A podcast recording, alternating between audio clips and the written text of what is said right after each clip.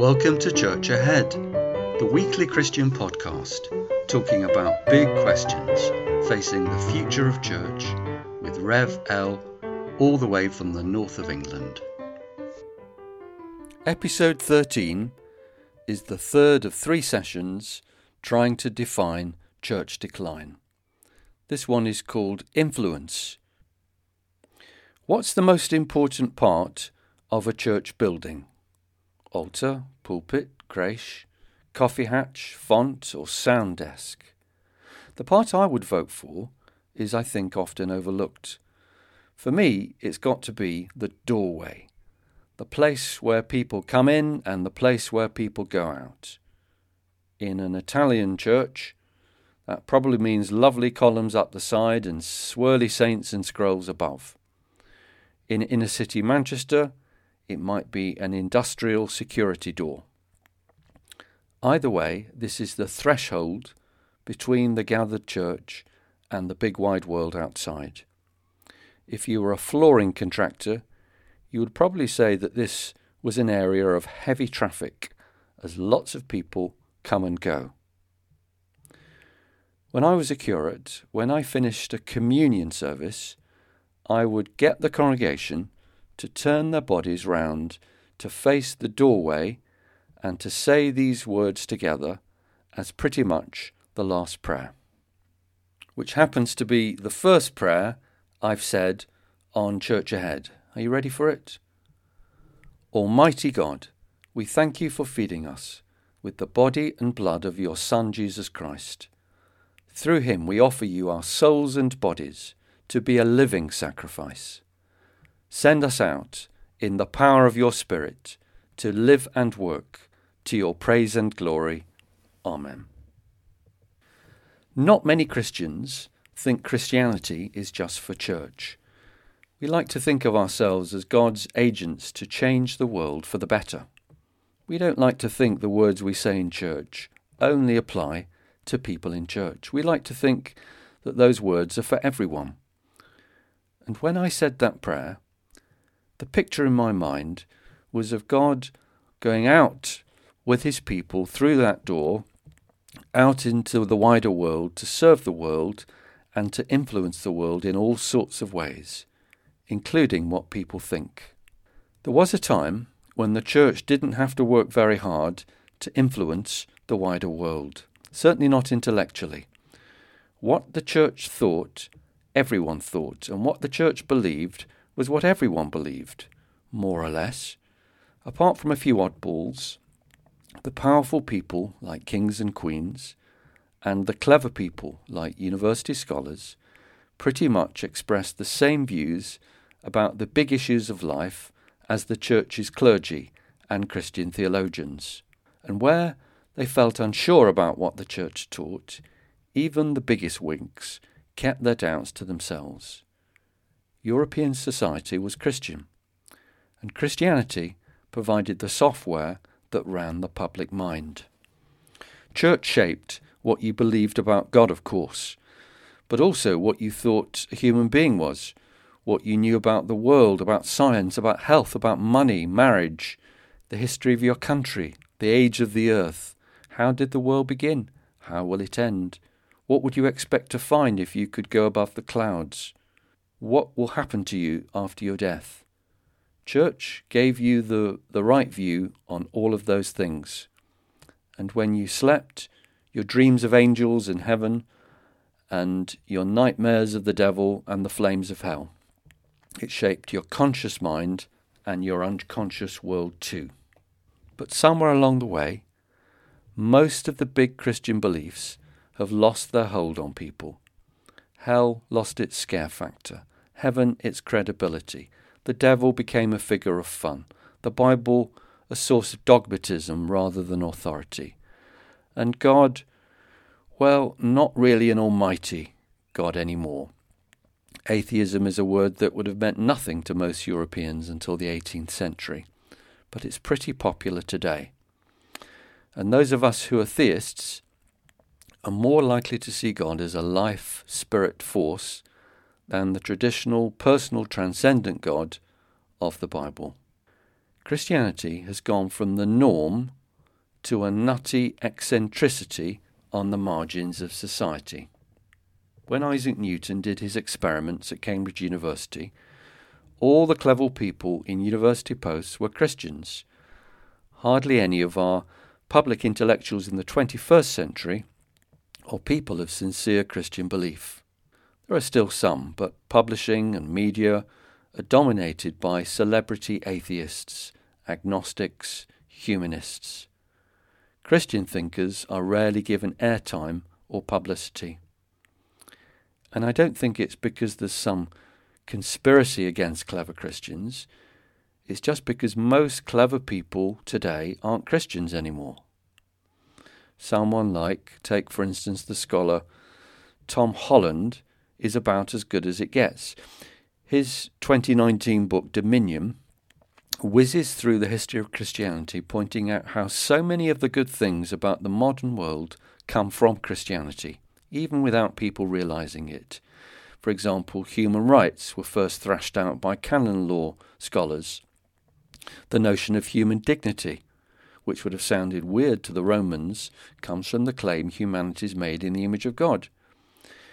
He's an intellectual enthusiast about Christianity. But is he a church going Christian? Hmm. He's no hypocrite. He admits freely, if only I could believe it enough to commit. But top flight intellectuals, who are themselves committed Christians willing to put their heads above the parapet, not many of them. What about powerful people in government? In the United States, presidents were either pious Christians or at least felt they had to pretend to be right up to this present century. What about British prime ministers? Tony Blair and Theresa May are the most obviously and conspicuously Christian political leaders of my lifetime. But the general drift has been towards people who have less time for church. Look at the top jobs in the United Kingdom and the US today. I'm speaking in the summer of 2022. Boris Johnson is Britain's first baptised Catholic to hold the top job in British politics. But getting married three times doesn't suggest an unquestioning faith in the teaching of his church. Joe Biden is America's second Catholic president. He goes to Mass, but he openly opposes the Church's teaching on abortion. And the politicians, to be fair to them, look a relatively godly bunch when you look at the influential celebrities who dominate mass media. In pop music, fashion, TV, sport, it's a bit like the universities. Yes, there are Christians, but they're often considered a freak minority. Not many visitors from Mars would spend a day tuning into the British airwaves and say, yes, that's a Christian country. There is one wonderful exception. I feel at this point I should stand up and bow, and you women should curtsy. Her Majesty Queen Elizabeth II. For seventy years, this deeply Christian woman has reigned over this country as a Christian. When I was a rather Republican teenager, I resented her privilege and her lack of in your face evangelism. If she's supposed to be the head of the church, why doesn't she use her power to convert people? I would have protested. But I've come to see that she does promote her faith. She does it with subtlety and tact. Her quiet presence in the life of this country is a massive force for good, and it's a thoroughly Christian influence. Typically, her Christmas Day broadcast will say something about what's going on in her family and the world at large, and it will say something about God. Quite simply, she is the most important Christian leader of my country in my lifetime. When Anglicans feel under pressure to justify their state privilege, they say, well, she's only the head of the church in a symbolic way. Well, in my book, she's the head of the Church of England, all right, but not just the Church of England. I think the Queen is the matriarch and spiritual mother of the nation. The only problem is, no matter how many times we sing our national anthem, Long to Reign Over Us, and no matter how many times we pray for her in church and for her good health, she is not going to live forever. She's a very old lady, and she's coming to the end of her reign. And what next? When Prince Charles becomes our king, there will be a very different spiritual signal coming from the head of state. He's not anti church, but he's made it quite clear that he will not be a defender of the Christian faith, but a defender of faith in general. Okay, in an understated way, the Queen has already done that. Always taken a generous and inclusive view of faith, trying to embrace other faiths, but she's done so as a Christian, as someone with an emphatic faith of her own. In some ways, the multi faith coronation we expect for Prince Charles will be a realistic expression of the diversity of modern Britain. Charles will not pretend to be a traditional Christian. What if the crown passes over Charles's head to the Queen's grandson, William? I watched William's wonderful wedding from the bar of a Greek island tavern. The quality of the picture was not brilliant, but it was good enough to notice something that stood out to me as a small detail of real symbolic significance. During the sermon, preached by Richard Chartres, Bishop of London, the camera panned onto William's bride Kate. And what did we see whilst the bishop was preaching? She was giggling and chatting away to her friends. Yes, you've got to cut her some slack for having survived a stressful public performance. But could you imagine the Queen doing that? I can't. And it's not just because the Queen was married in a more deferential age, it's because the church was at the heart of her life. And she took the church seriously. Now, I've nothing against Kate. I think she's shaping up as a fine future Queen. But she won't be a consciously Christian church centered monarch like Queen Elizabeth II. There are all sorts of Christian traditions and customs that survive in this country largely because no one wants to upset the Queen by trashing them while she's still around. But when she's gone, then what? Church Ahead doesn't have a crystal ball to see the future. I try to tell it as it is. Description, not prophecy, is our vocation here. But I will put my neck out and make you one prediction. The Queen will not live for many more years, and when she dies, there will be a noticeable step change in the life of this country in all sorts of ways, little and large. The Christian faith will be actively edited out and left behind. A lot of big people will feel they no longer have to pretend to be Christian. The end of this Queen will mark an important milestone in this country, no longer defining itself as Christian. So, we're trying to set out what church decline is today, and we're talking about influence. We've looked at clever people and powerful people to see how Christianity has less influence today. Let's finish by looking at the big social changes affecting the church and the world and let's ask who influences who. Church has always had a big vision for society. As I said, very few Christians think that church is just for people who go to church.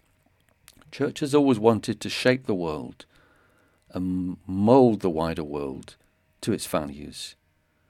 The world pulls back in the other direction, shaping the church in its own way. So let's consider that tussle. Let's go back to the anti slavery movement within the establishment of the British Empire in the 18th century. It began as an enthusiasm amongst prominent middle class churchmen in southwest London. Henry Venn, Henry Thornton, William Wilberforce started to organise around Holy Trinity Church Clapham against what they saw as an injustice. There were a number of issues, but the most famous was slavery, which was a big part of their economy, probably as much as oil is today. But their Christian faith sent them looking for injustice, and it wasn't hard to find it in slavery. So they started a campaign in their homes and their church. It gathered momentum, won the day in Parliament, and the British Empire became the first trading nation to abolish slave trading and slave ownership. To make the British Empire stop doing something that made money, now that's influence. And the direction of that influence was from the church. That was the church influencing the world. The church took the lead. The church said, This is wrong. And then the world came round. Now come with me to Montgomery, Alabama in 1955. A black seamstress, Rosa Parks, refusing to move from her seat on a segregated bus, prompted a protest strike against the local bus company. That was the point at which Dr. Martin Luther King, church pastor, was asked to support the campaign which he did with the organised support of his church. There were other groups involved, but this church minister and church infrastructure were an important part of this successful movement for social change. Again, the church was an important part of the momentum for change, though we have to say that the church was also on the other side and was also part of the opposition.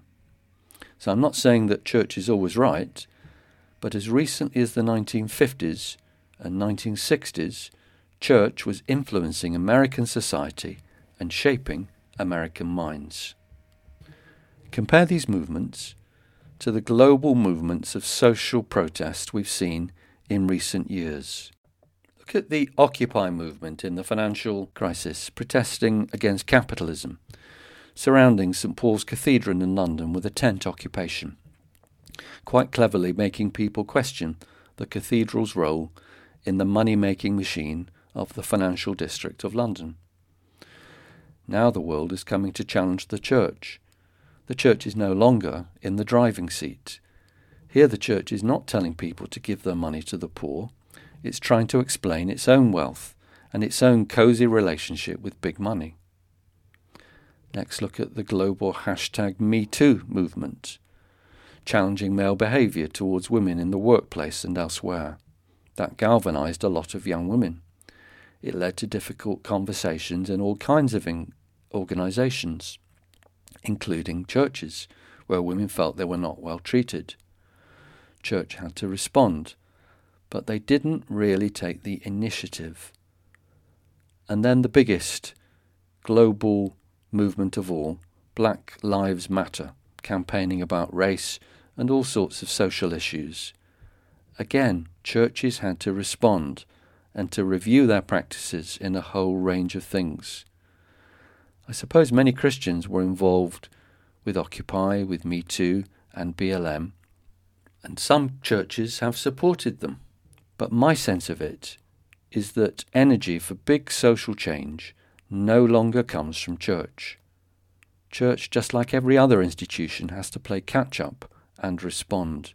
But church is no longer the catalyst. Church still has some influence, but not to put crowds on the streets, or to get everyone talking about what's right, or to change the world quickly. The direction of influence is from the world to the church. And of course, that's not always a bad thing. Like most Christians, I would say that if another group of people can teach me how to behave better, then I'm happy to learn. It's just that the traffic always seems to be one way. When does the church ever influence anything anymore? I'm not sure whether I would like to see the church influencing the world more. When I see the church trying to throw its weight around, it's usually pretty embarrassing. So, church used to influence everything and everyone. But it's not much of an exaggeration to say that church today influences nothing and no one. It doesn't influence the world very much. These days, influence is much more likely to come the other way. The world shapes the church and tells the church what to think and what to do. And that's what I mean by church decline. Numbers down, power gone, influenced rather than influential. In terms of what people think, The church used to make the weather. Now it holds up a battered umbrella to try and keep out the rain. Back to the church door that we began with today. The threshold for entrance and exit. More people are leaving than coming in. And in terms of influence, things are going the other way. Not much influence is flowing out, but plenty of influence is flowing in. The church was once a powerful force shaping the world. Now it's blown around by the influence of the world. Sometimes that's a good thing, but overall, that's what I call church decline.